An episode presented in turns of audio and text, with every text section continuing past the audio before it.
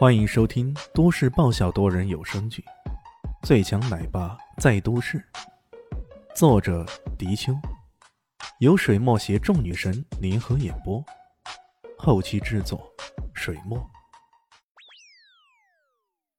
第二百一十四集，他这么说着，又拈起一只象，杀掉了这边一只虎。不过两次都是他动的手，李炫根本连旗都没有拿起来。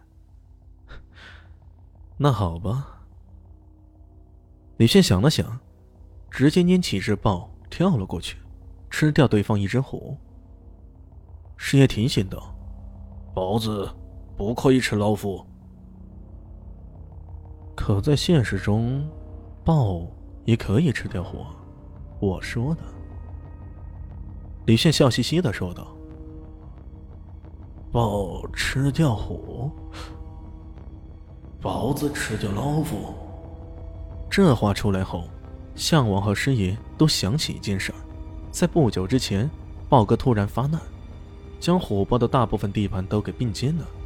这事情发生的相当突然，而且虎豹一方不知为何完全没有反抗的能力。这事情曾经让两人奇怪了很久。现在，两人对视一眼，项王脸色稍稍一变。果然是你呀！没错，就是我。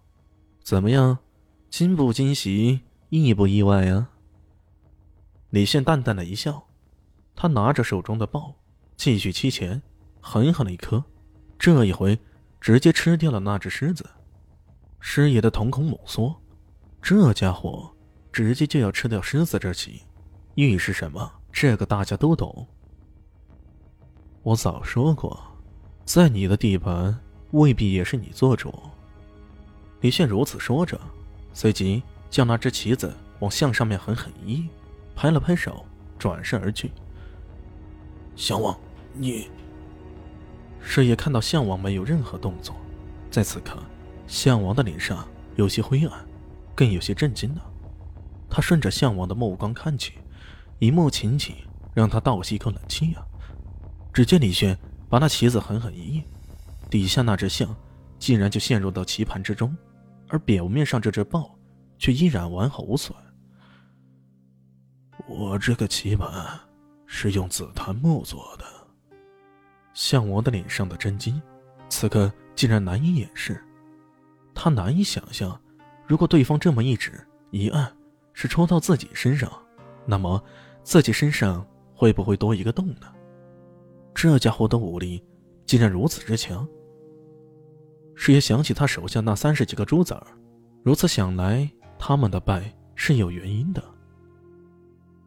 项王，你老人家有啥子打算？沉默了一阵后，师爷问道：“我刚刚认真的看过他的相，我发现我看不透。”项王。顾左右而言他，啥子意思？项王的相术应该绝顶才对，怎么会看不透呢？在相学上，这种相有种专门的名词来形容，叫做“深不可测”。深深不可测。石爷脸上露出不可思议的神色。我们暂时不要动，等等再说。项王如此说道，他眯着眼，语意冰冷的说道：“放心吧，他活不了太久的，大概也唯有如此了。”师爷没有法子，只好同意这一做法。李炫回到别墅。看到小蛋蛋正在哭闹，他赶紧抱过来，安慰道：“哟，我可爱的小蛋蛋怎么哭了？不要这么哭下去，那可就不漂亮了。等下蛋蛋变成蛋花汤了，那可就不好了。”这一下让小蛋蛋破涕为笑，他撇了撇嘴说道：“臭爸爸，你才是蛋花汤呢，还是臭臭的蛋花汤。”看到他。终于不再哭闹，小李些忍不住抱怨道：“女儿果然是父亲的贴身小棉袄，这个当爸爸的回来了就是不同。我刚刚可是劝了那么久，都没有效果呢。好蛋蛋，告诉爸爸，你为什么要哭啊？妈妈是坏蛋，她不帮蛋蛋的小忙。哦，一个小忙也不帮，确实够坏的。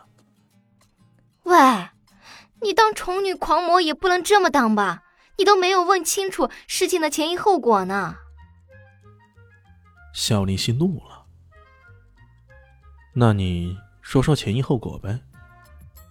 李炫看着小蛋蛋，小蛋蛋说道：“我想要妈妈给我买贴纸，她不答应。”啊，只是买贴纸这么小的事情啊？李现忍不住拿眼看着小李希，那意思是说，你也太吝啬了吧？小李希怒了，看什么看？你不先问问他为什么要买那些贴纸啊？李现转向小蛋蛋，这小家伙似乎知道自己理亏，抿着嘴不说话了。原来幼儿园的规矩是，每天表现良好，老师会奖励小孩一张“你真棒”的贴纸，贴满了二十张贴纸。就能获得特别的奖品。这个小蛋蛋因为总是捣蛋，因此集了好久也只有十二张贴纸。他在街上看到有类似的贴纸卖，也想投机取巧，让肖丽西帮他买，好回去浑水摸鱼领取奖品。这，本集结束了，感谢你的收听，喜欢记得订阅加五星好评哦。我是暖暖巴拉，不是的，我是小蛋蛋，不，我是萧林希，我在夏季等你。